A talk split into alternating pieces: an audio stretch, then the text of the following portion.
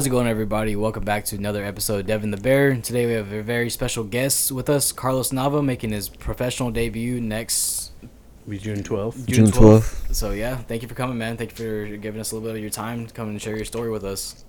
Yes, sir. Thank you. Thank you. Why don't you go ahead and introduce yourself to uh, people listening? All right, my name is Carlos Nava. I'm a 22 year old from Pasadena, Texas, and I'm a upcoming boxer. You know, prodigy in the making. I have zero fights right now, but I have, my pro debut next month, and yeah, it should be a one and 0, one knockout win, and I'm just coming to the game, just trying to get my footsteps in the in the water and trying to make a movement. Sounds good. How many amateur fights do you have? I have a 95 amateur fights. Really? Yes, sir. Holy shit. what's the what's the record like? Uh, like 11 losses and the rest were wins. Really? A lot of knockouts. I have a couple, maybe like six or s- some were stoppages. Some one was a knockout. hmm Cool. Mhm. So how old uh, how old were you when you started training? Um, I was seven years old. Uh, my dad put me in boxing to stay off the streets, you know, just so I won't get into trouble. And started working out, getting in shape. Lost like 25 pounds. Really? Yeah, I was, I was like 100 pounds at like like seven years old. Were you a chubby kid? I was a chubby kid. really, man? yes, sir. That's crazy. That's a call. That's funny, man. Uh, so uh, was it really uh, with the boxing? Did it ever like did, did it catch your eye from the start, or Uh, yeah, I did. I was seeing people spar, and you know, I just wanted to get in there and do Yeah. it myself. You know. I got you. So what's it called? So uh, you know, you kind of came and learned discipline from the sport. You know, did all that, and so was. Since you started it was when you were seven, was there ever just kind of that you know you wanted to do that? Did you know since uh, like from then on, hey, this is what I want to do for a living? Honestly, uh, I really didn't know. I was I didn't know what I was getting into. You know. Uh, Yeah. Had my first fight when I was eight. You know, Okay. and I won it. I didn't think I was gonna. Uh, I'll tell you about it. Uh, it was up in Humble, and uh, I was fighting this kid from uh, Len Collins, and he had like about two fights. I didn't have no fights, so I didn't know what I was getting into. You know. Yeah. and then I was winning the whole fight just with a one two, one two, just Mm. one two, you know, straight punches, and it was like third or second round. I kind of low blowed him, you know, Oh shit. and he started screaming like across the ring, you know, screaming like ah, and then I was just like, oh crap, you know what I do, you know, and then I mean, gave him like like a minute rest, and then we were back at it, and then I just started letting my hands go, and then I got that win, you know. Yeah. And from that point on, I was like 10 and 0 as an amateur, and I was undefeated. And my dad was like, "All right, we're gonna step it up. We're gonna fight this kid named Tiger. His name's Rafael Medina. Mhm. He's a pro too, and he had like 20 something fights, 28 fights, and I barely had 10. I was like, "All right, Pop, let's do it." And then we fought. You know, it was a, just a dog fight. You know, going at it. Mhm. And I had lost it by split by one point, and kind of regretted like stepping up. But you know, Yeah. it was a it was a mission, and my dad made me do it, and I was taking all my anger out on him. You know, I was like, I quit. You know, like fuck the sport, and I don't want to be in the sport no more. And then Yeah. he talked me out of it. You know, and I kind of got back in it, and went on for like a 31 streak. Really. Yeah. That's, that kind of loss, that's the stuff that you learn a lot about yourself and who you are. Mhm. Um, you having your dad there probably helped you build a lot of character Mm-hmm. and how to deal with that loss. Um, you look at people like Floyd Mayweather. His last amateur fight, he was he was a loss, um, and the way he says it is that it was a learning program for him to become a pro. But he said, yeah, after that last loss, I was like, okay, no, I, I get how the game is played. I will never lose again, and he never did. Um, but it was a controversial split decision that he didn't really agree with, but uh, he did lose it, and the way that he handled it obviously shows because now he's he is who he is. Mhm. So you always learn a lot more from losses than you do from wins because when you're winning, you know you know how good you are, Mhm. um, but you don't always know what you need to work on. So when you lose, it really shines a light on what you need to work on. Uh, so you can always learn a lot from losses. Um, so that's a good mindset to have coming from that because you're saying that it made you want to quit when you had that first loss, um, and it was very frustrated. Um, having your dad there to kind of point you in the right direction, you have that motivation now that's focused on this one direction that you can push forward in. Um, like you said, you went thirty and oh after that. Yeah, I went thirty and zero after that. Yeah, I didn't I didn't like to lose, you know, just Yeah. but it was like a it was like more fuel for the fire, you know, just yeah, just being in top shape, you know, not letting anybody beat you and from that point on I was like, All right, I just wanna win, I just wanna win. I want all these championships, you know, I went to state like seven times. I went I beat I won golden gloves like three times and I did the the youth uh I went to Olympic Games and then I went to state in San Antonio and that was for a for um what's it called it was a national tournament. So from there I fought twice in San Antonio. From there we went to West Virginia for nationals. And I was 15 and there was like 50 people in that bracket and then I was had a first buy the first day, so I had a had a date to like kind of just see how it was. You know, my first national tournament ever. And then I fought the next day. I beat him. Fought the next day, beat him. Fought the next day, beat him. So I was beating all these guys unanimous, just 3-0 I was winning all rounds, and then finally got the championship. And this was a gold medal for the whole USA.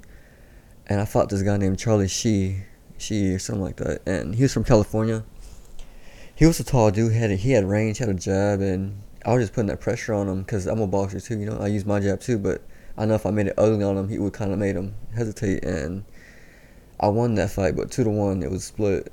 But it was a good, it was a gold medal. You know, Yeah. just being the number one in the world at 132 pounds at 15 years old. No, no one else can say that. You Yeah. know.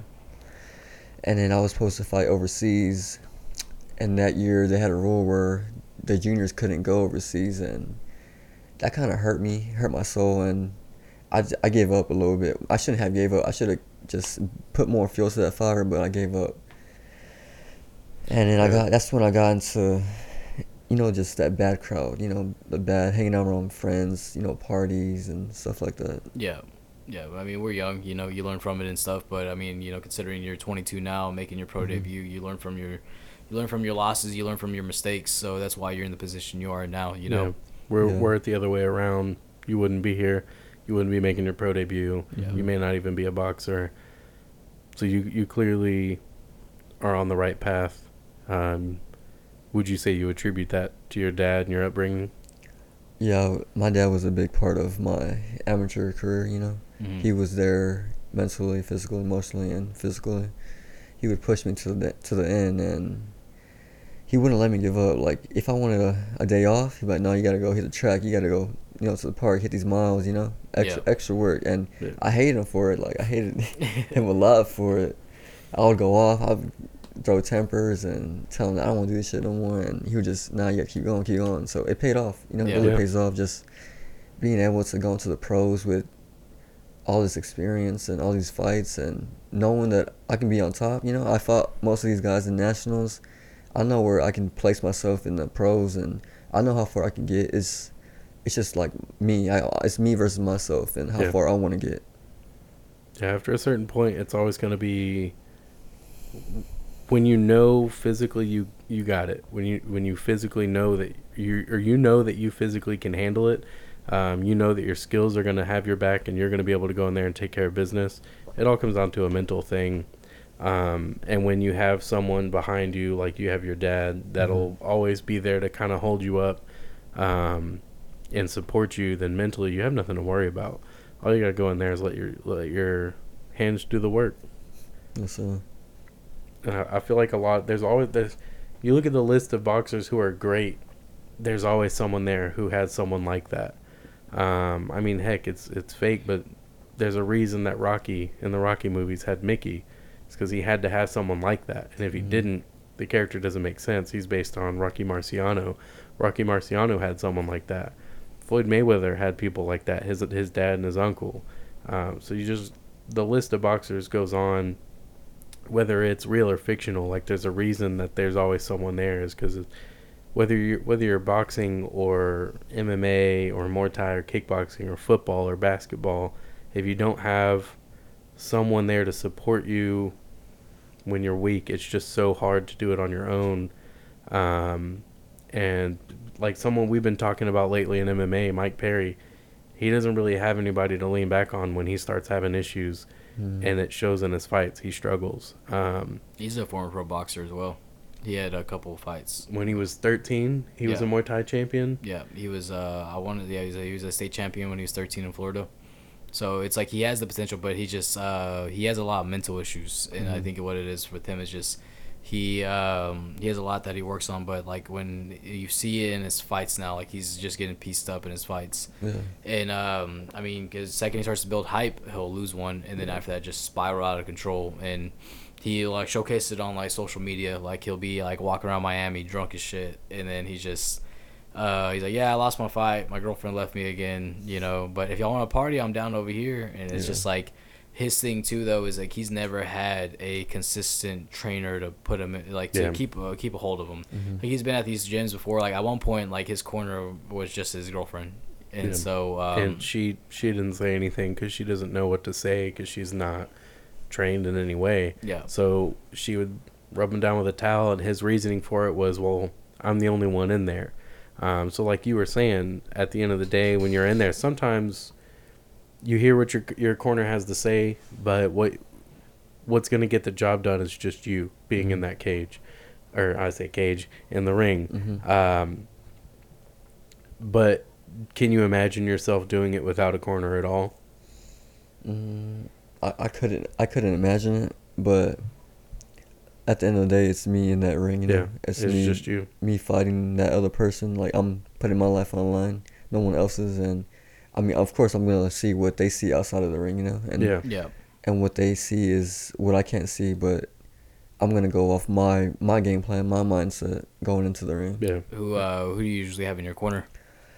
I used to have my coach Vasquez, my dad Miguel Nava, and my former teammate uh, Ivan Vasquez. Okay, that's cool. So like usually, like if they're making out calls to you, do you, whose voice do you usually hear the most? Probably my pops. Yeah, yeah, Yeah. it's just natural, right? It's natural, yeah. So where are you training out of? I'm training out of Iceland Boxing Gym. It's over on Gessner and kind of like in the Katy area. Okay, okay, Mhm. cool. And so how long have you been right there? Uh, I've been there for like the past year, but I used to go there when I was like 15, 16. You know, get some more of. He has like that boxer Mexican style where it's like pressure, you know, Yeah. Yeah. and a lot of body shots, and and I, I kind of need that in my style. You know, I kind of want to be versatile where I have, you know, the regular original boxer style, you Yeah. know, jab and hit and don't get hit. I want that Mexican style where I can go in, go in and brawl, you know, body shots and and I want that, you know, that Floyd Mayweather, you know, the roll the shoulder and Yeah. Yeah. defense and stuff. I just want to be all around a, a just a unique type of fighter. Yeah, so whenever it's time for that skill to be shown, you know how to show it. You Yes, know, sir. for sure. That's cool. I think as a as a boxing fan, that's the kind of stuff that people would want to hear.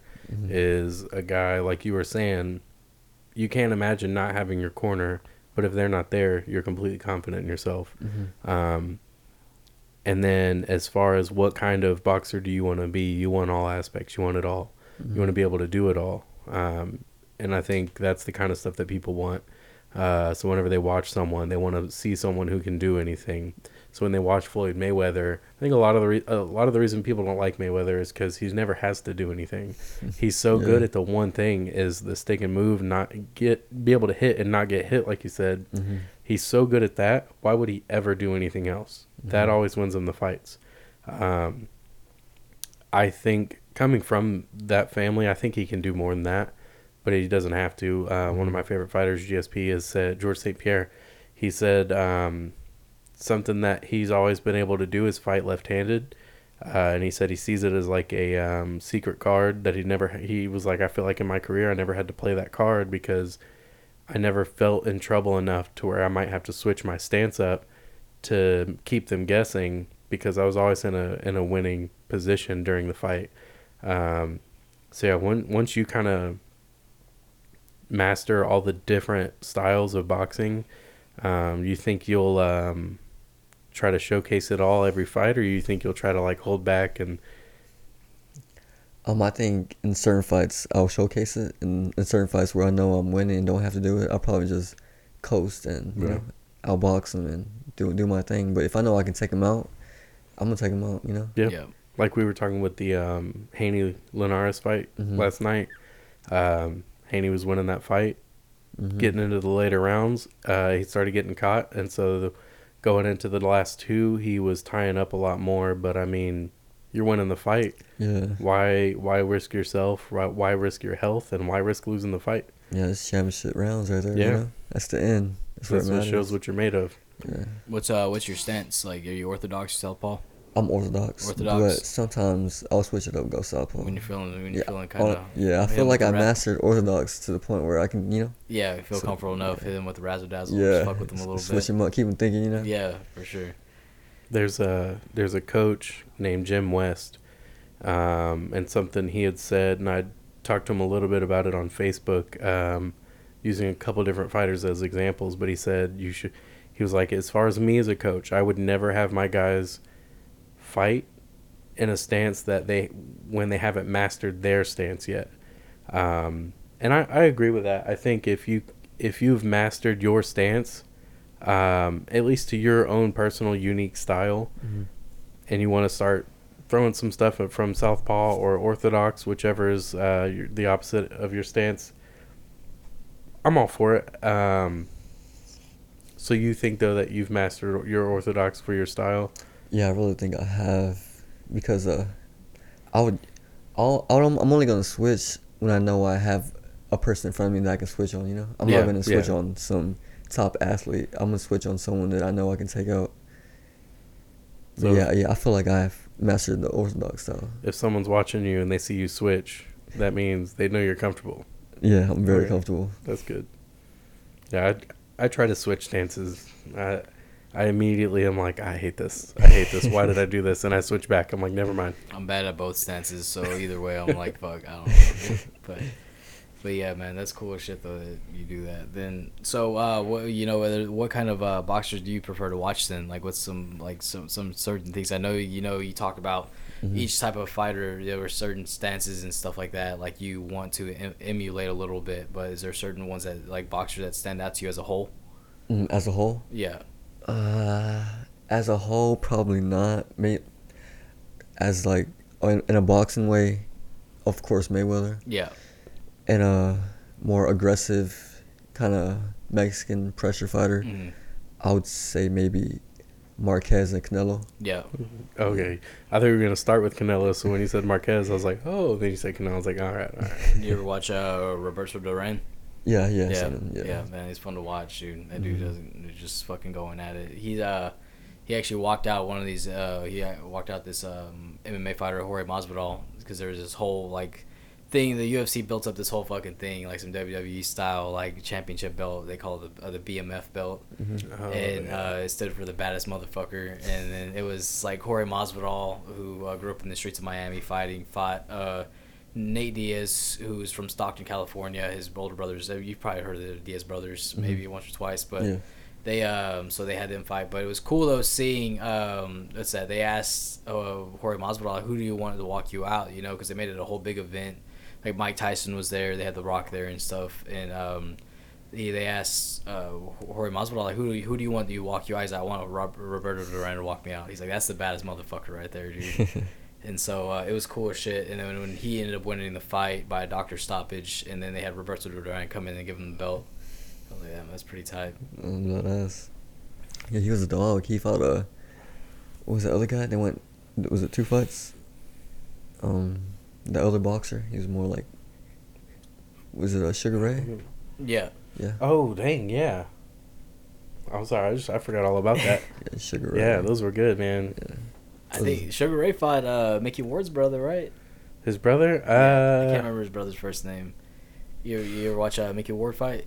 No, I haven't, No, I haven't seen you can fight. check out Yeah. Micky Ward. Have you ever seen the movie um, The Fighter with Mark Wahlberg? Mm-mm. It's about a boxer. It's about Micky Ward.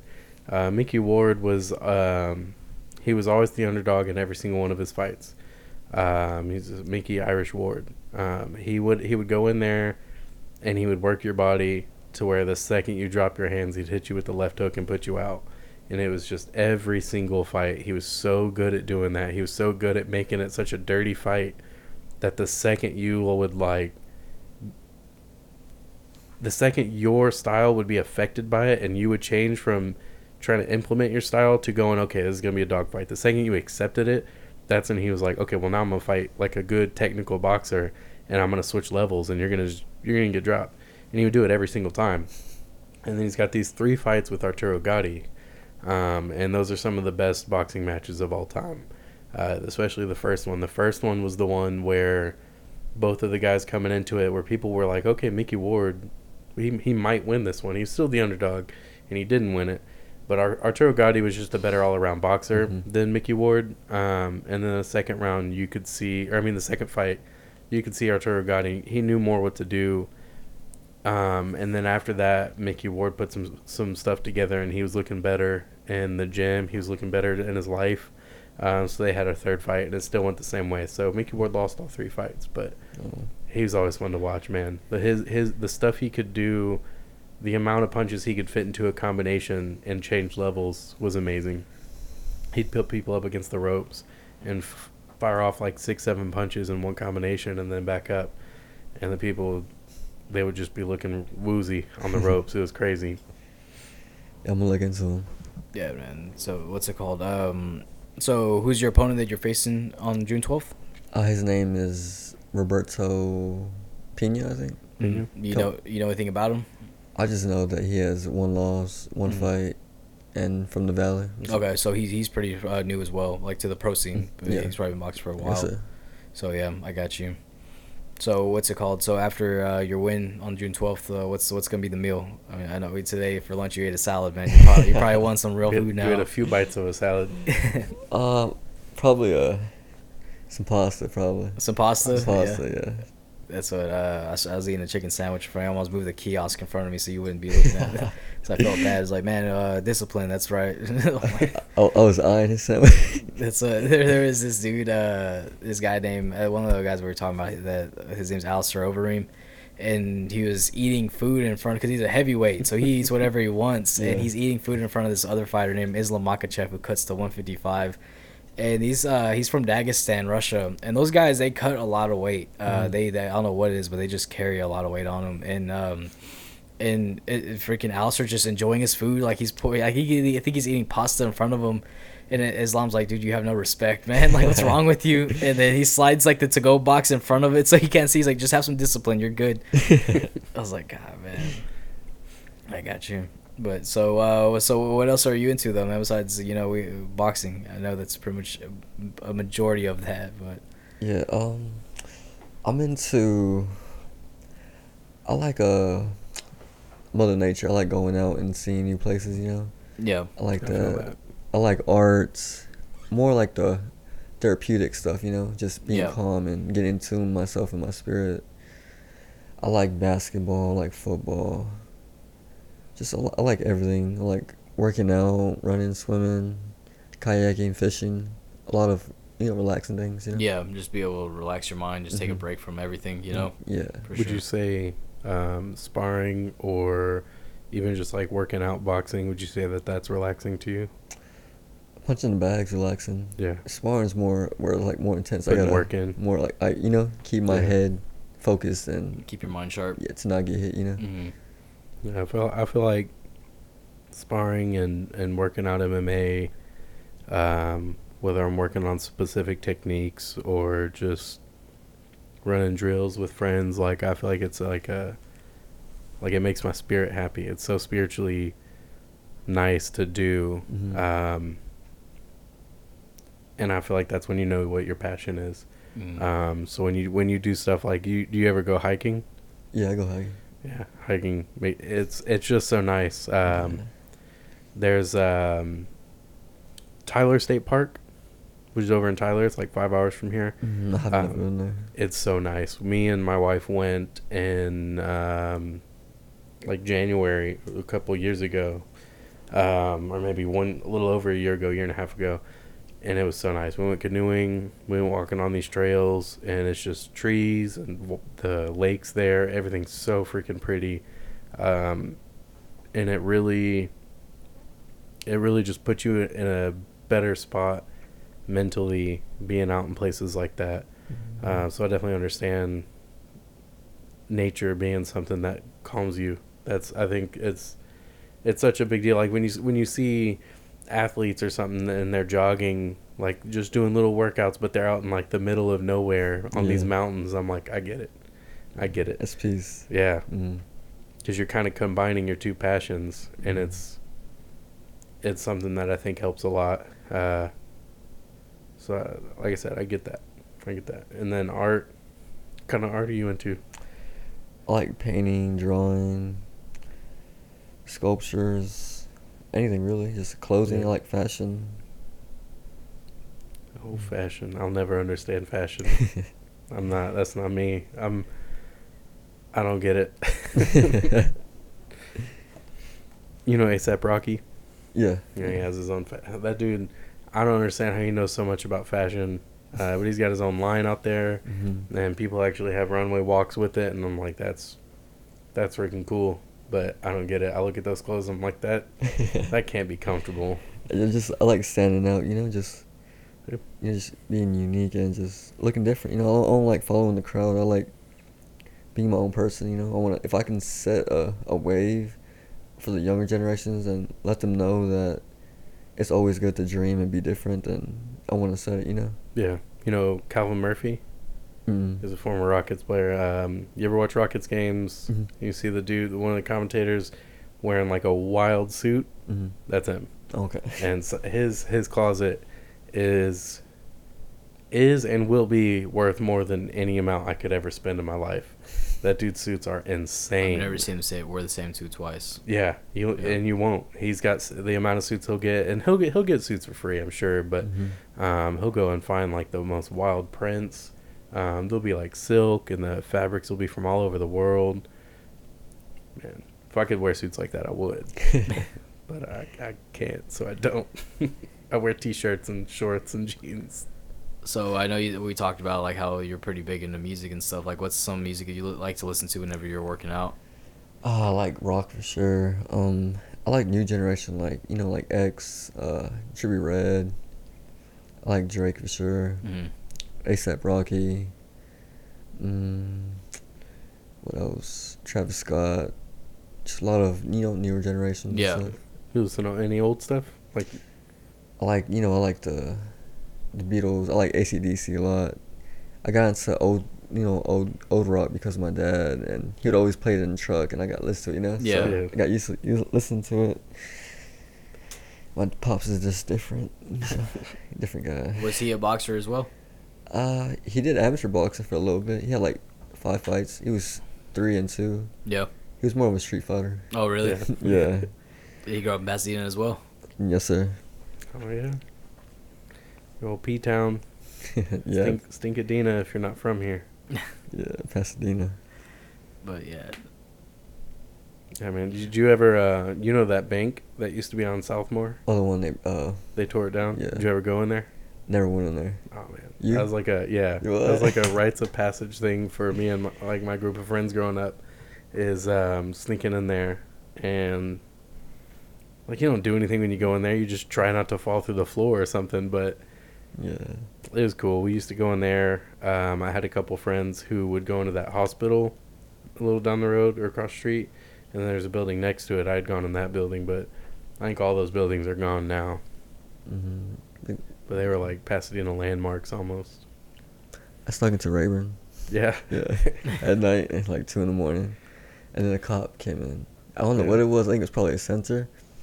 Cause we went into the top of the roof, you know. Oh, okay. Yeah, went to the top. There was like a latch and went in to a restroom, and that cop w- shone his light. Like thirty minutes later, he's like, "Hey," there's like six of us, so like five of us took off. I was the first one to take off. Went to the bag. you're you the smart went one. yeah, everybody else just followed me. I got out, and then one of our other friends just he was parked at the parking lot, trying to get away with his truck, and they stopped him. Oh, really? Yeah, and then the, like thirty cops just surrounded the whole school, and it was crazy. Just Did you get caught? I didn't get caught. Oh, Hell nah, caught. man. You're That's in what- shape. You know, no, you didn't get caught. you probably, you, your dad was probably like, "Hey, you need to go for a run today." You're like, "Nah, I got my cardio last night. We're good." Yeah. It's funny, dude. Yeah. Shit. I feel like a lot, uh, I, you gotta do some crazy stuff when you're a kid, man. Yeah. You gotta do something. Um, uh, the whenever I uh, was a kid, I in fourth grade, I was talking about this a little bit earlier. Um, I saw the movie Fight Club, and I went to school and started a fight club, Um, and we had I'm I'm gonna like name drop a bunch of my friends growing up, but we had it was myself, this guy Daniel Pineda, we had Gustavo Hutron, we had Shane De Los Santos, we had this guy Steven. I don't remember his last name, um, but he got whooped up by Shane, which nobody expected that because Steven was this little hood rat kid and Shane was this quiet kid with real long mullet hair, um, and Shane Shane whooped him. Man, I mean we were kids, it was stupid, but like I said, you gotta do stuff like that sometimes. Um, but they'll they'll we, we have like a whole bracket set up, um, and the last two it was me and this guy Shane, and we went at it. And this kid came in. His name was Joseph. He came in. We saw him poke his head, and then he turned around and walk out, and we just kept going. Um, and then teacher started yelling into the bathroom, and I was like, "Oh man, he told on us." and so we walk away, and we're like, I had, I had like some, like all these red marks all, along my like jawline and my throat, yeah. and he had he had some like busted up on his eyebrow, and we we were going out and like, no, we weren't doing anything. Um, but yeah, we ended up getting suspended, and we came back f- with like two or three days left of school. Um, but yeah, like you just you just do stupid stuff when you're a kid, having fun. and I feel like that helps you learn faster. hmm Like you learn what's stupid and what's not stupid.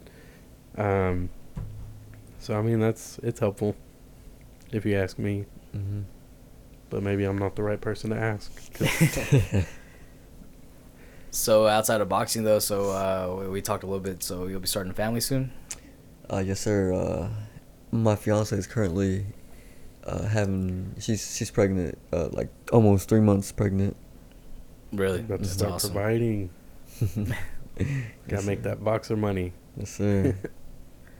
So y'all y'all know what it is yet? If it's gonna be a boy or girl? oh, we don't know You don't as of right now. Probably her next appointment. we'll Okay, know. Yeah, Hopefully a boy, but yeah. You Yeah, gonna train him? uh, yeah, I'm definitely gonna train him. That's my goal. I wanna I wanna train my kids early. I don't know when I'm gonna have kids, but whenever I do, I wanna train them early.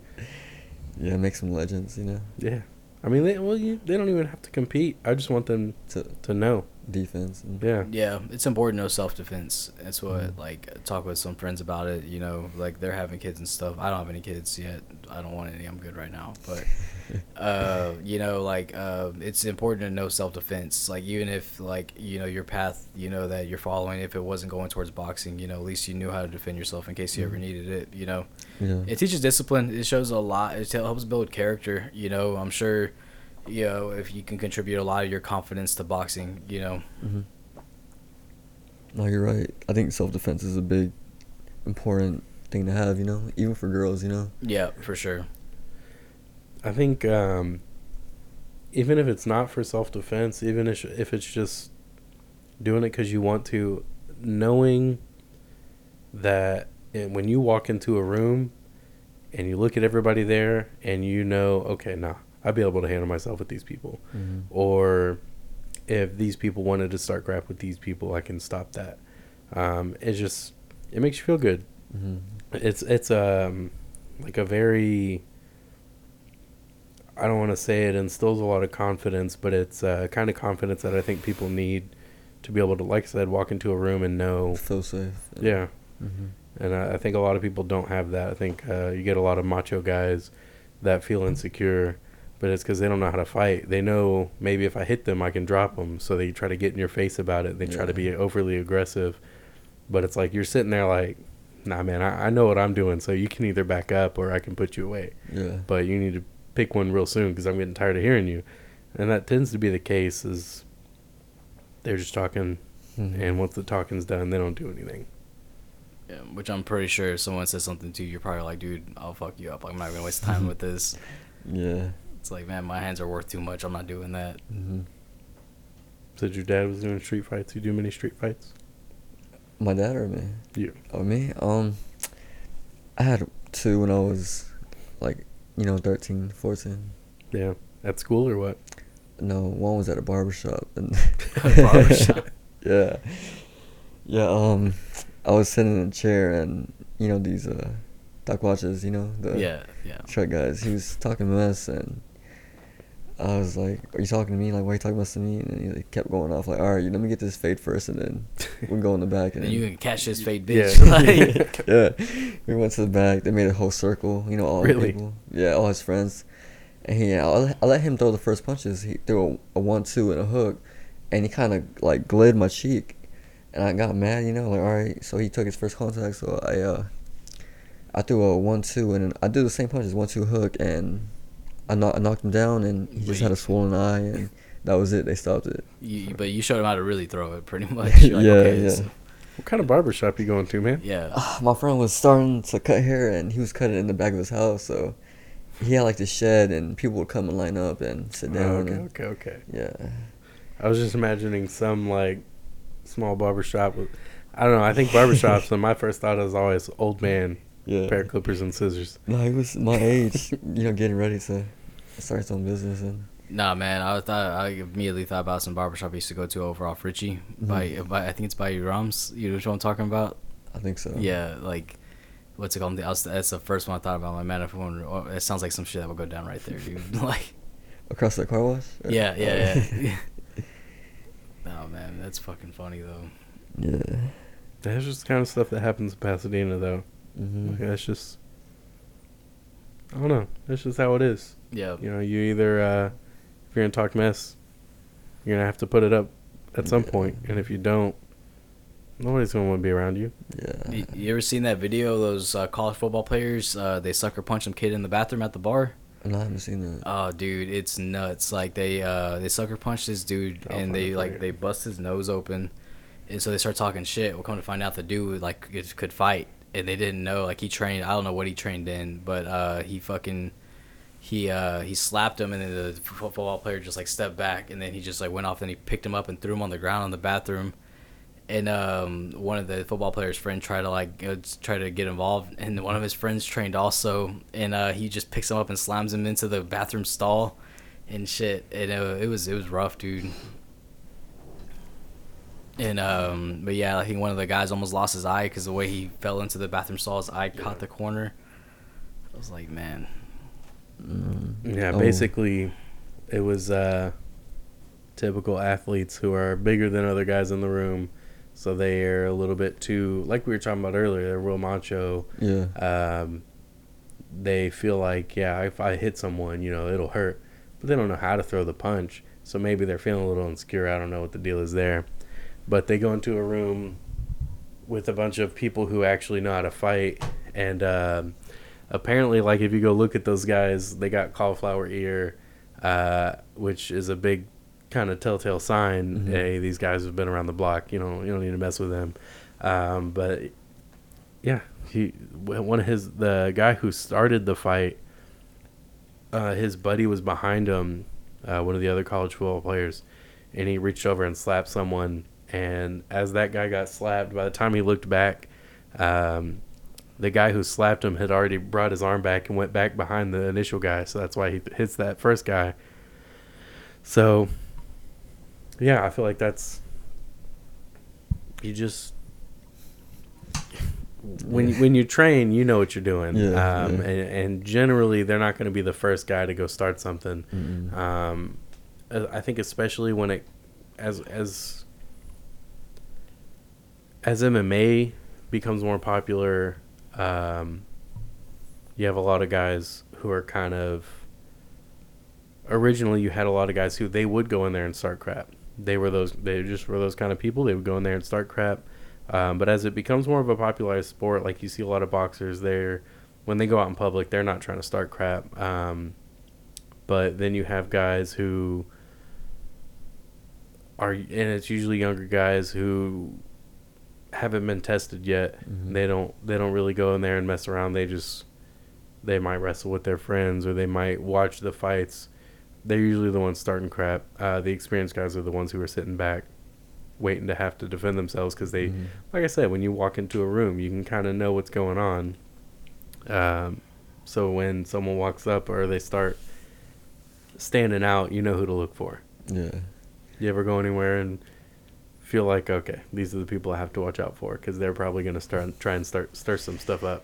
Yeah, one's making noise and you know, always the ones kind of just looking at you, just. Yeah. But, you know, it's always like, I think probably younger ones, like you said, you know, that just don't have no experience and it's just ha- they haven't been tested and out there, you know. They haven't got Yeah. their ass whooped yet. Yeah, they haven't Yeah. got their ass whooped.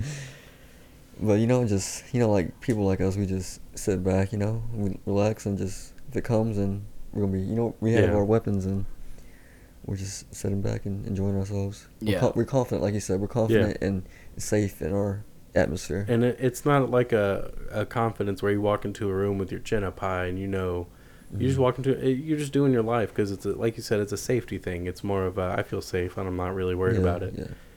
Um, like I know what I look like. I look like a chunky white dude. Like I get it, but I mean, Yeah. I know what I'm capable of, so I'm not worried about it. No one knows what gifts we have, you know, or Yeah. what crafts we know. And that can be for anybody. It could be a skinny kid, it could be a Yeah. big kid. Especially these days, you don't have to be some yoked Mhm. freaking athlete to be able to fight anymore. Like, um, you look at boxers, like one of the uh, biggest names in heavyweight right now is Andy Ruiz. Even though he Mhm. did just lose a bunch of weight, he's Tyson Fury. We'll, we'll use him as an example too. Mhm. They aren't shredded like Mhm. Deontay Wilder or Anthony Joshua, um, but they'll mess. They'll put you down just as fast. yeah. You know, so you you can't go anywhere anymore and expect to be able to pick out who can defend themselves. Like, Mhm. and and I I don't understand the mindset of doing that anyway. But Yeah. just be respectful.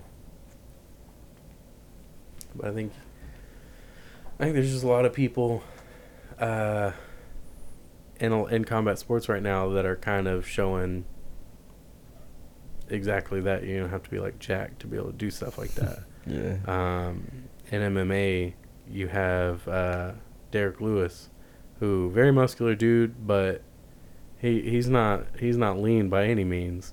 Uh, but he he's from Houston. He's a heavyweight. He's is he number one? I mean, I- number three. Yeah.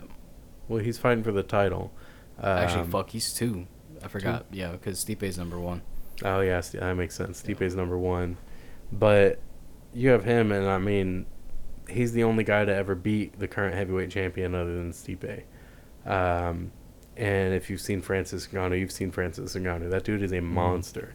There is no such thing as a better physique than him. Um, natural physique, anyway.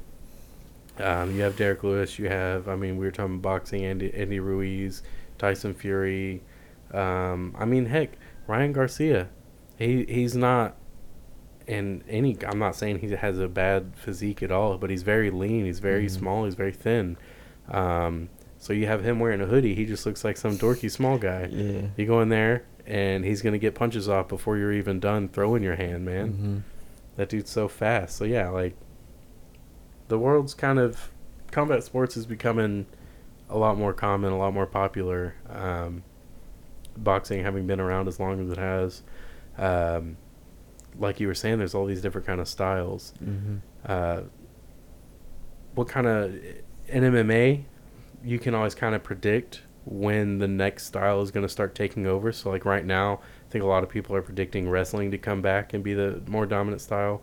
With boxing, what do you think is going to be a more dominant style? So I think for a while we had, like you were saying, there's the Mexican style boxing Mhm. uh, where you're putting pressure on and you're working body a lot. I think for and then for another period of time we had the stick and move.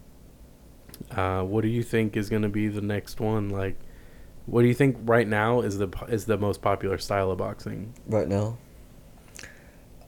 most popular style would be like, like Tank and Lopez. You know, Yeah. they're they're aggressive, they're- aggressive. but they're also bonds. They're also boxing. They're also like being smart about it. You know, Mm-hmm. kind of just coming in. You know, letting their shots off, coming out. You know, being slick with it. You know. Also, like technical strike, technical boxers who look for the look for their timing and then Mhm. throw the heavy combinations. Mhm. Like boxer punches. Yeah, hmm I could see that. You think um, are are Gervonta Davis and Ryan Garcia set to fight yet? I don't think so. No. I think Ryan Garcia does have a fight set. Yeah. Oh, he does. Who's he? Who's he fighting? I don't know. It don't matter. It needs, don't- it needs to be Gervonta Davis. Yeah, I think I don't know. That's a tough one. I think Davis could knock him out, but if Ryan don't let him, I think Ryan will take it in scorecards. Yeah, I could see that being the case too. Davis is too strong, um, and he, he, he hits too hard. But yeah, Ryan Garcia is fast. He's smart. Um, I don't know, man. I think he could get overconfident though against Davis. Hope, hopefully, like in two, three years, I'll be up there and take my shot at Ryan. Yeah, you take him out and be like, yeah, nobody cares about you fighting Davis anymore. You aren't gonna do it. I'll do it. I'm gonna be at a bar, fucking cue ball, ball, be like, hey, I know that guy. but shit, yeah, that's what. uh Who's that man? People were fucking giving uh Ryan Garcia shit because he hangs out with those YouTube kids, Mm-hmm. and it's like, man, he's like 20 years old, dude. This is this is like what he grew up watching and shit. This is Yeah. this is how things are for the newer generation. But uh, man, he's a, you can't ever deny his fucking work ethic though. Mhm. You know, he's a hard ass worker and he's fast. Yeah. But um, Gervonta Davis, I think Gervonta Davis is fucking incredible. He's strong, dude, especially for that weight class he's in. It's Mhm. like, man, but we'll see what's up.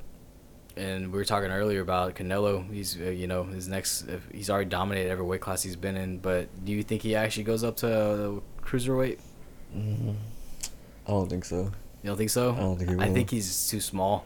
I think so too. I think Yeah. he still has a couple more people to take out in this weight class. Mm. Who do you think he's got? For sure, Charlo brother.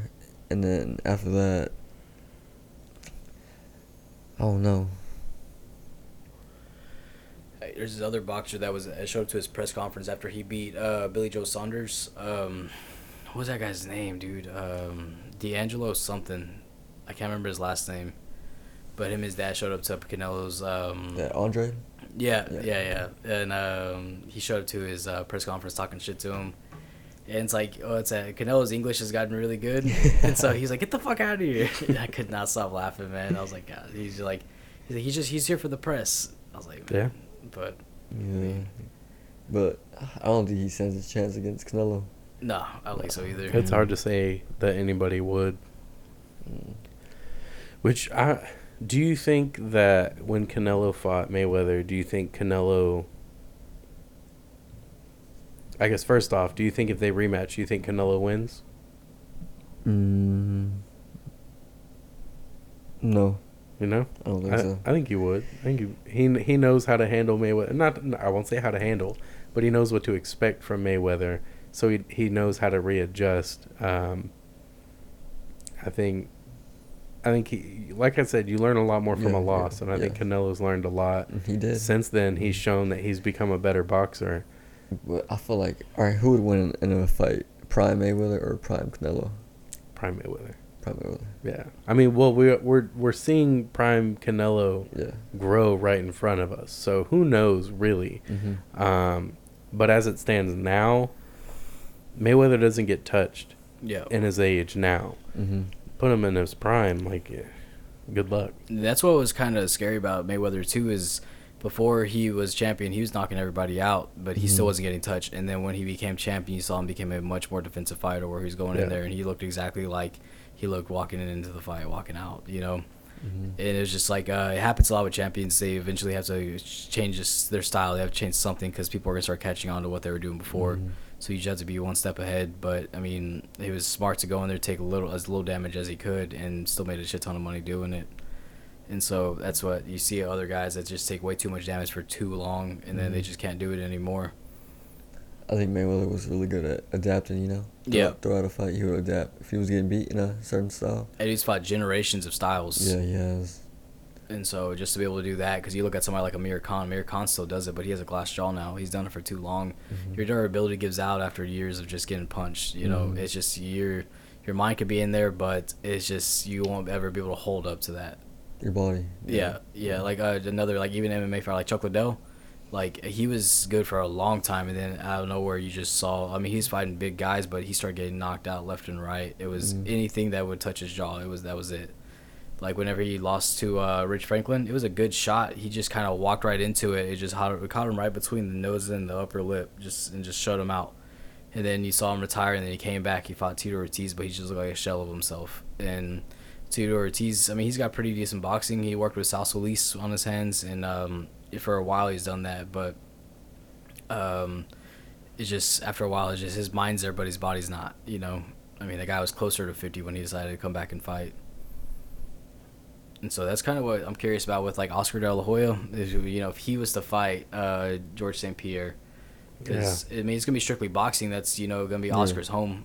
But then you got a guy who's an MMA fighter, and um, but it will he be GSP able to transition GSP's older, but he's still got it. Yeah. Um, GSP retired, went like five years without fighting, and then came back and beat. Not only he, he didn't just beat the middleweight champion, uh, which is a weight class above what he's used to. He came back and he dropped the middleweight champion with a head kick, and then choked him unconscious. And it was one of the tightest chokes I've, uh, rear naked chokes I've ever seen. Mhm. Dude. So he, he showed that he still got it. So if he were to go over to boxing, I don't know how well he would do, but seeing what condition that Oscar De La Hoya's in physically and maybe even mentally, like who knows Mhm. what he's capable of anymore.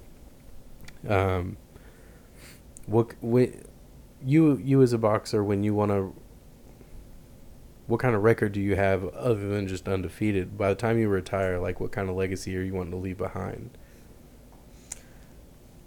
I want to leave my, uh, for sure, I want to leave my name on this planet. Like, I want to be compared to, like, Muhammad Ali, you know, Mayweather, Manny Pacquiao. You know, I want to be up there with the greats. Yeah, I at least want five straps. I want five belts. yeah, different weight classes or different. Mm, if I can, five Yeah. different weight classes. If Okay. not, then I'll, I'll stay in the weight class for two times. It don't matter. Yeah, But I feel like my body will grow into a, maybe a, a strong middleweight.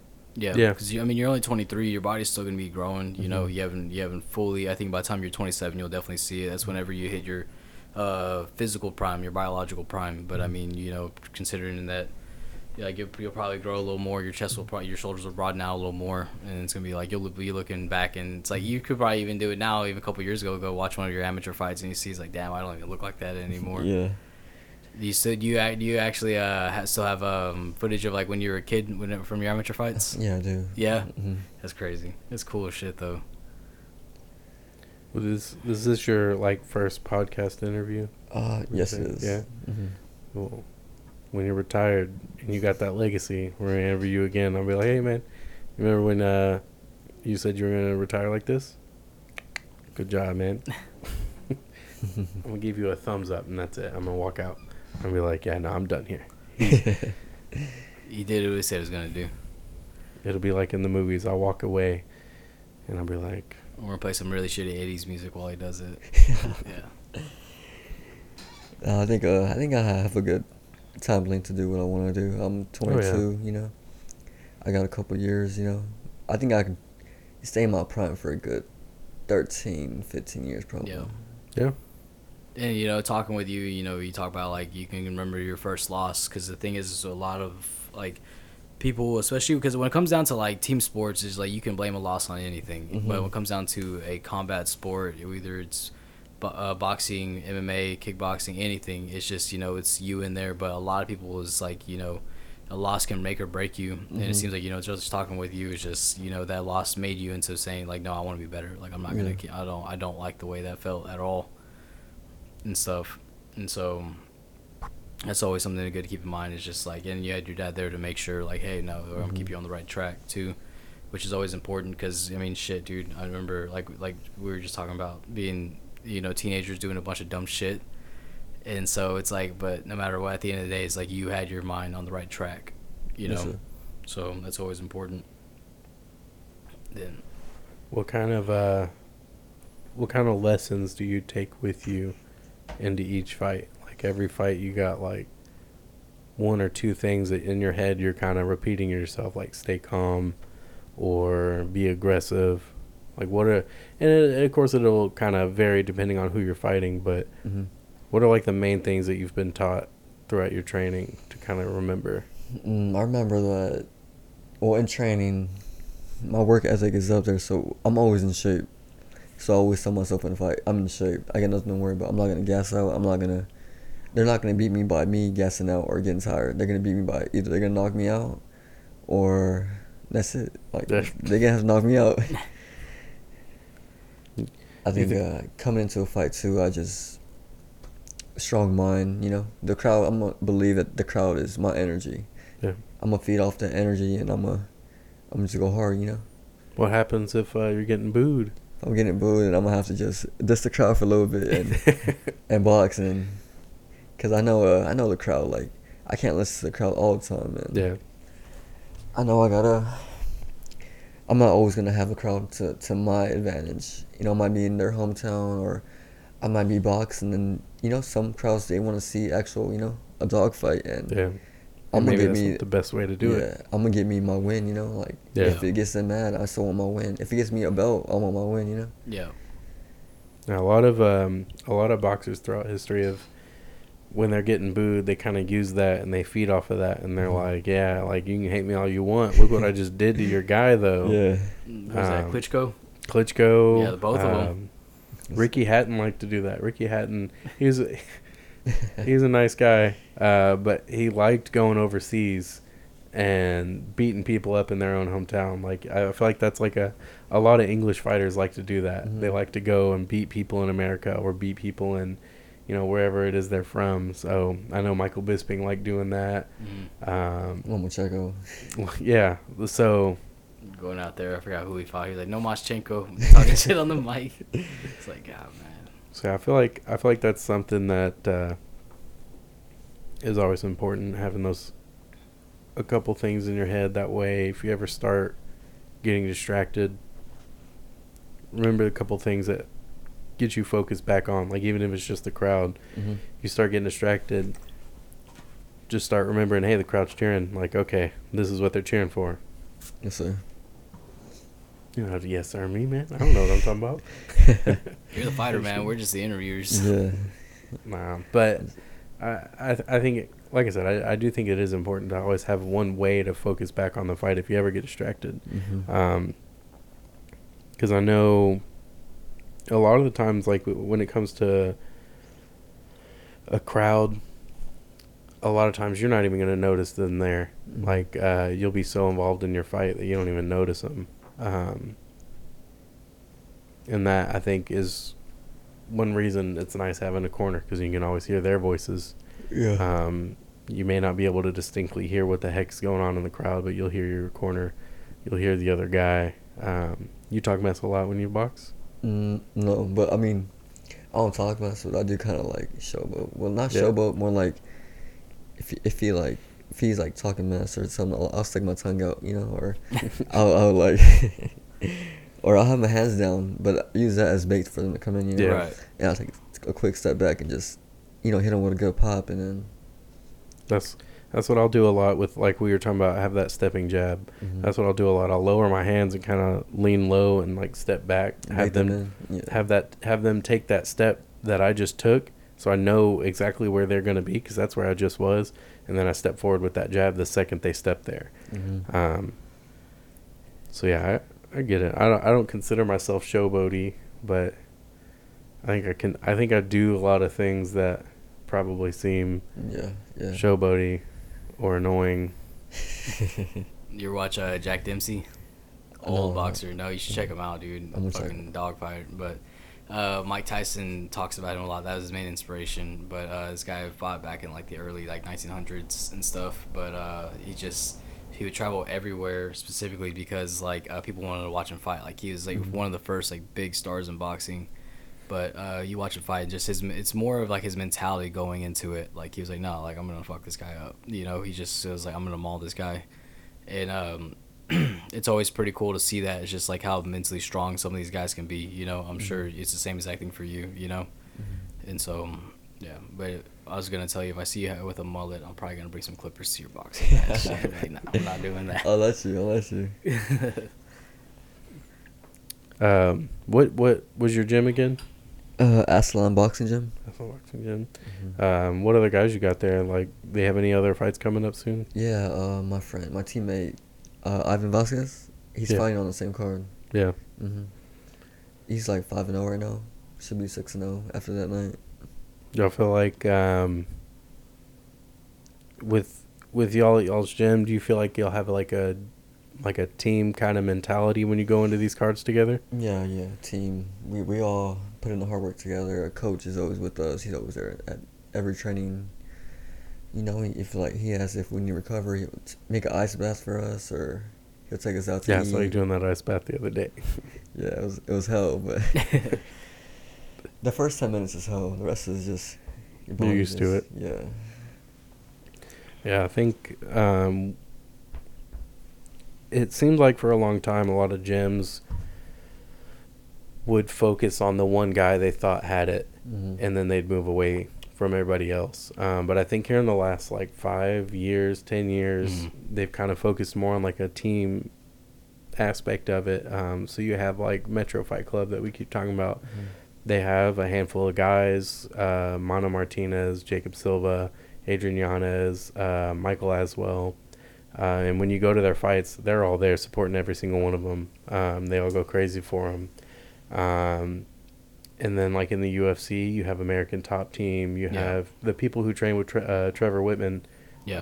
Um, they, he's there for each and every single one of them, and he's one of the best coaches in the game right now. Mhm. So for him to find time to make it not about the one fighter, make it about everybody, I think that's super cool, and I think it's really necessary for everyone to, again, like we were, like I was saying earlier, to have to know that you have people who have your back. Mhm. Um, it kind of makes you feel like you're fighting for something. Um, so it's always pretty cool just to see people kind of band together. Yeah, I think it's powerful. Like if you have all these talented fighters, you might as well make all of them champion. You know? Yeah. Instead of one. That's what like uh, Trevor Wittman. We were talking about him earlier.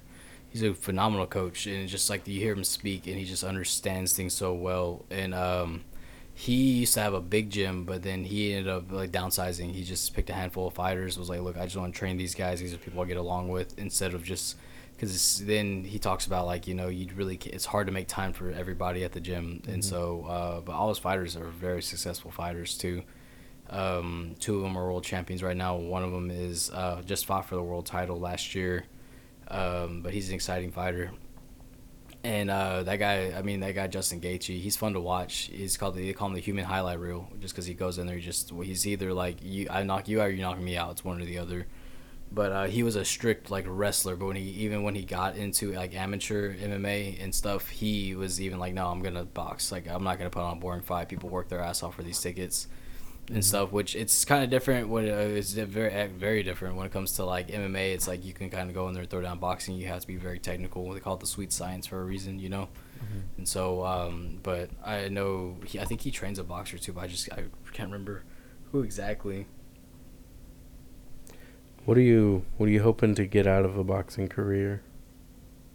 I'm hoping to get a a well platform where I can be stable and I want to make a change in the world where I want to I want to help certain communities like of course I would help the Black Lives Matter community. I would help mm, all these younger generations come up and give them hope that there's still you can still dream and you can still make a change in this world and you gotta just remove all negativity from this world and I would team up with different different groups and just really shine light on parts of the world where it needs it, you know? Yeah. Like of course like Africa or you, you heard of Jaden Smith, when he, you know what he's Mhm. doing? yeah. Stuff like that. The the with stuff like his water company Yeah. and yeah, yeah. you know, There's a um, I mean we're always bringing up MMA fighters, uh, but there's an MMA fighter named Dustin Poirier, um, and I was just about to bring him up too. He's Yeah. such a cool dude. Um, but he he's he works with the Good Fight Foundation, so he works with kids who don't have good opportunities. Mhm. Um, right now, one of his main goals is to build a gym.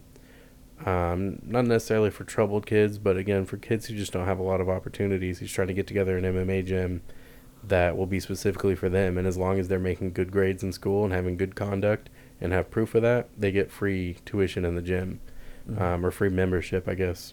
because he talks a lot about like you know he grew up on the streets just fighting all the time like his uh he don't, I don't I've never heard him talk about his dad but um he he's talked about his mom That's a good point. yeah uh, he talked about his mom his mom you know she has a really troubled past and so uh, he's like I grew up just on the streets of Louisiana just fighting all the time and stuff so if I can help those kids stay out of trouble and help give them a path that's the most important thing you know Mhm. so um and I think that's a good thing you know I mean you know we grew up like we talked about we we all grew up in Pasadena So it's just like being able to give these kids an outlet so they're not running Yeah. around doing dumb Yeah, shit. And I think Pasadena needs that because I go around Pasadena and I'm not trying to hate on any of the gyms in Pasadena, but I would rather train my kids on my own. Mhm. Um, you're, you're right. I, not that they're bad gyms, but uh, I don't. I don't get that that feeling that I would want from an uh, from a gym over at like over at Pasadena. Um, I know of a few specific gyms that I've gone to, and I won't I won't say names just because like I said, I'm not trying to hate on Yeah. anybody. They're running a business, um, but that's kind of what you get the feel is that they're Mhm. running a business. They're Yeah. not trying to help these kids. They're Some not trying to help their yeah, people. Some people do it for the you know money, and some people do it for the kids. Yeah, Yeah. and I feel like everybody should just think of the kids. You know, the, the newer the generation future. coming to the world. Yeah, the future. So every like every minute or every every view I get coming to this boxing pro career, I want to turn it into you know like you know Put light a for the positive spin You on know, it. pay, pay it forward. positive energy. You know. Yeah.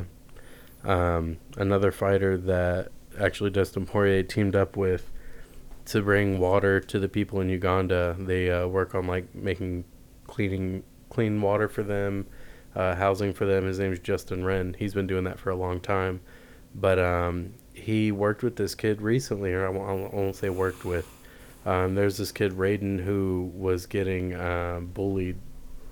He has uh, he's a um, mentally challenged kid, how, however the right term is. Um, but he was getting picked on by all these kids, and I mean, this he's a, he's much bigger than these kids. So if he wanted to hurt them or fight back, and he did, I, th- I think he would have put them in their place. But he's just not that kind of kid. So there's just this video of like three or four different kids, like two two or three boys and two or three girls picking on him all together and it was just it was rough to watch um, justin Wren got with him and he got him going to mma gyms was teaching him some stuff he would take him to go like hang out with baseball players and watch the games he would take him to like races and like all kinds of stuff and just get him to kind of come out of his shell and have some confidence and learn to that the whole world's not like that Mhm. um, and I think I think everybody needs that, uh, not just kids, but kids especially, because if they're stuck in this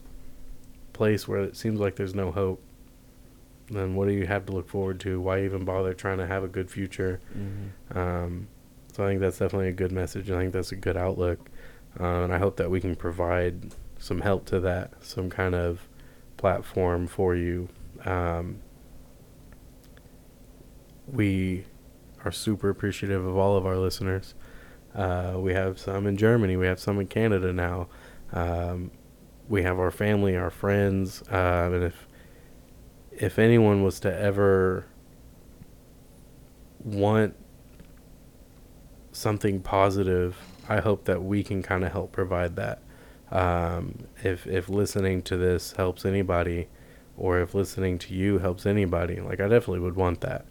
Um, so yeah, anytime that we have you on here, we can you can talk Yeah. about whatever. You can tell, you can give your ideas for a better future. You can tell your ideas on what you how you think things should be in the world. Mhm.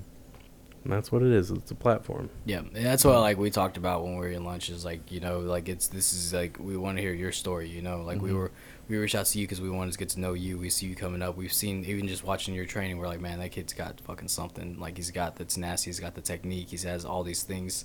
And so, um, just for you to make the time out of your day to come over here and just talk with us, man, it's like that's cool as fuck. And so, it's just we're hoping that you know even though we have a small knit community it's just the thing is just like we're just here to give you a voice and let your story be heard let you everybody know who you are and share that because that one person might share that to somebody and that one person might say oh my friend's a boxing fan and then next thing you know it just blows up it's kind of weird how things have a certain domino effect you know Yeah. it's it's nuts. Like um, talking with some people, like I've talked to a friend. She, oh, my boyfriend's a fan of MMA. I'll tell him about your podcast. And so it's like cool. Like you know, like I talked to my dad, and, and I was like, yeah, we're meeting a boxer. He's, oh man, that's cool as shit, because he prefers boxing over MMA for sure. So it's stuff like that. It's just being able to spread that and just make it possible what you can, you know, with what you have, and just see where it goes.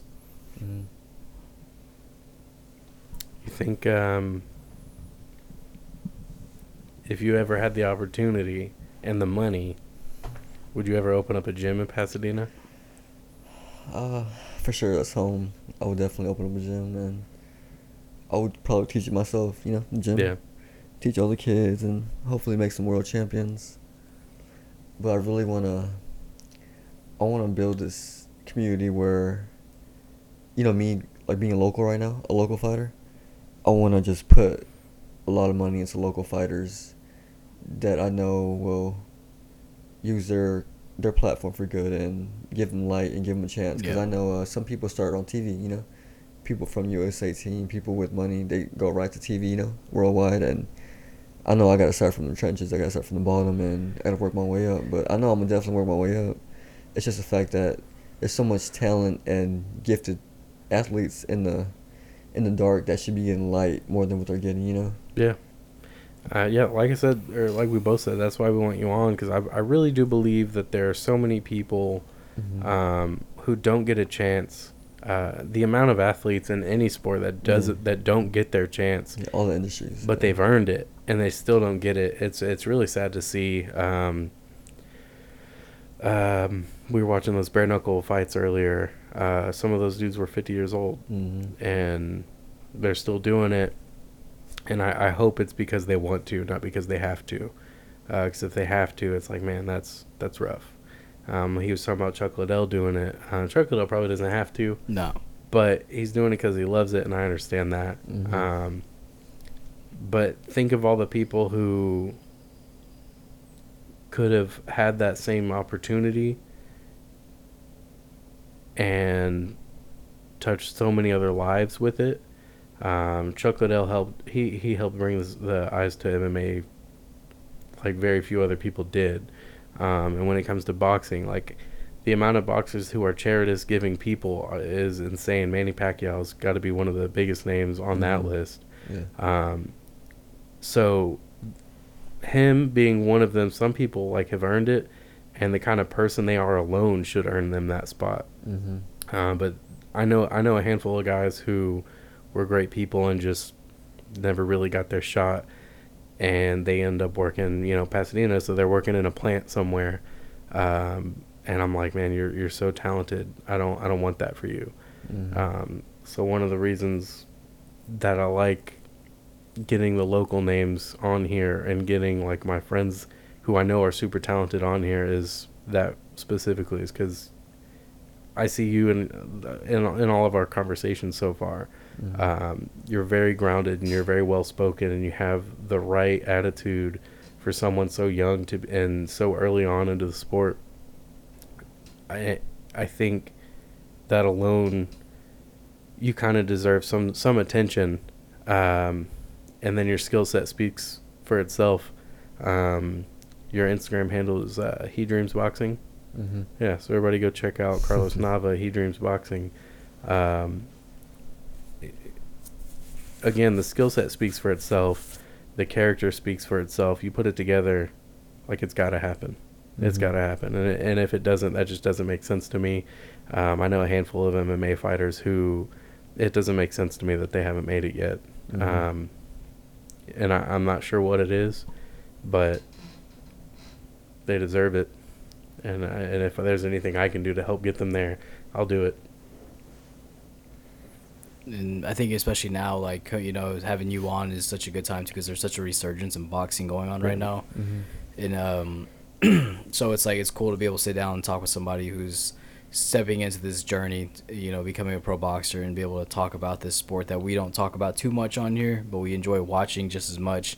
But there's so many good boxers out there, great boxers that it's like we're able to sit here and talk about these guys. You know, like Ryan Garcia is everyone knows who that guy is now. You Mhm. know, and we talk about like Gervonta Davis, we talk about Canelo, just these household names that they become. Tyson Fury, a couple others, and so um, it's just it's pretty cool to see that because for a while nobody was really watching boxing. You know, I know that the Klitschko brothers got a bunch of shit back in the day for Mhm. their fights just because they would they were point fighters. You know, they would go out there and they would just win fights, and so um, but when Tyson Fury came in, he he beat the Klitschko brother, and then he, I think he fought Vladimir. He beat Vladimir, and then Anthony Joshua comes in and actually knocks out Vladimir Klitschko with that dirty uppercut. Yeah. So it was like, man. But then you see guys like him coming up too. That guy grew up rough as well. No one. Uh, he talked about it a little bit. He grew up on the streets of London. You know, running around doing dumb shit. Got into Mhm. boxing and pretty much kept him out of the streets. You know. And so it was cool to see that you know this one guy was going out. He's oh, you know fighting in the he's boxing in the Olympics, and then now he's a pro boxer. Everybody knows who Anthony Joshua is now. Except you know same thing for you. You know you're just hanging out doing your thing, and then you know you bought you boxed in the Olympics, and now you're gonna be making your pro boxing debut. And so uh, and some of the fighters we've talked about too is like you know you came up with them, and so you you've either boxed them in the Olympics or you saw them boxing in the Olympics too. Mhm. And so the thing is though, there's like yeah they've gotten better, but they don't know how much better you've gotten since as well. You know. So yeah. Like we were saying, Pasadena needs it. yeah. Do you, is, do you do you think that ever adds any pressure? You ever think about that when you're Um, fighting? I always think about it. All Yeah? time. It adds a little bit of pressure, but I think pressure is good. You know, it Yeah. makes makes diamonds, and I think I think Pasadena, like being in a small city, I feel like definitely putting it on the map would open up so many opportunities for Pasadena. You know, Yeah, and I'll, I would definitely do it for the people. I would do it for all my friends, family there, and it's always gonna be home. You know, it's where Yeah. I was born and raised, and of course it has its negativities, but I'm always gonna love Pasadena. You know. yeah, and and I'd also like to be clear: Pasadena is by no means horrible or like Yeah. real ghetto. It's Yeah. just it's it's got its areas, its bad areas, and it's got its decent areas. It's Mhm. not the worst, it, but uh, I think it definitely needs uh, it needs some positivity. Um, like I said, the the plant jobs. That's kind of at, at a certain point, everybody has to consider a plant job just Mhm. because that's the biggest thing here. Mhm. Um, I think if uh, Pasadena had a really successful and home styled boxing gym, that would do wonders. Um, Mhm. I don't think Pasadena does. Pa- how Pasadena has boxing gyms, but they're very small. Mm. I don't think there are any um, like real open boxing gyms there. No, it used to be Kenny. He was probably the one that Yeah. kept it. Yeah. Kenny Weldon. Um, but yeah, I feel like if one makes it out, then all the rest have to follow. You know, just Yeah. many more after that. And there's no reason they can't other than hmm it's Pasadena and you feel like you're held down because eh, this is Pasadena, I gotta get out of here. But it, it really isn't like that. Um, but like I said, that's a place. It's it's that mentality of there's no real hope out there. So that's what you're trying to do, trying to bring hope to these people. Yeah. No pressure, just a little bit, just enough. bit. Yeah. So, your boxing match uh, June twelfth over in Galveston Island. Um, is there anything you want to leave off on with this uh, with this recording? Mm, just go support June 12th at Galveston Convention Center at 6:30 p.m. Just come come and watch the show, you know. Yeah. There's going to be a lot of good fights for sure. Um, a lot of local names. Again, I think a lot of nice people, a lot of really good people who are on that card that hmm A lot of talent on that. they're about to get their shot, and Yeah. it's it's time. Like I think uh, same thing with the the local scene here for MMA. Yeah. Like it's time. I think it's starting to happen. Um, I think it's a big deal. The fact that COVID, you know, is Yeah. kind of going away and you know quarantine's over. More more things are open, and I know a couple names on that card, the same card as mine, that kind of gonna show out too.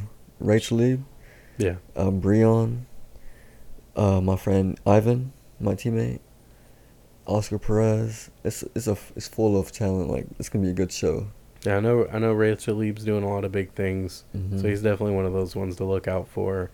Um, there's Demonte Randall Mhm. uh, making his second pro fight. Um, uh, we were just, ta- just talking earlier. I saw someone comment on one of his videos or one of his posts saying, "Don't knock the ref down this time." Because in his last fight, he was he was just starting to tee off on the guy, and then he turned and then knocked the ref over. Um, but again, just a lot of a lot of good people with a lot of talent, um, and it's just cool to see that kind of positivity being fueled in a way that is inspiring, and more than just Pasadena needs that. The whole world needs that. Mhm. So you're gonna go in there and you're gonna kill it, man. Yes, sir. Thank you. Most definitely. Well, we appreciate you having on, or having you on. um, and we'll hope to, we hope to have you on soon. Um, you got an idea of when you want to be back here? Uh, I'll be back for sure. Yeah. Either when I'm 3 and 0, 5 and 0, and for sure when I get my first strap, Oh yeah. first belt. Gotta come show out to the Astrid. Yeah. All right. Well, thank you everybody for listening. Uh, remember that's Carlos Nava. Check him out on social media. He dreams boxing on Instagram. Uh, if you're not with it now, you don't want to miss it.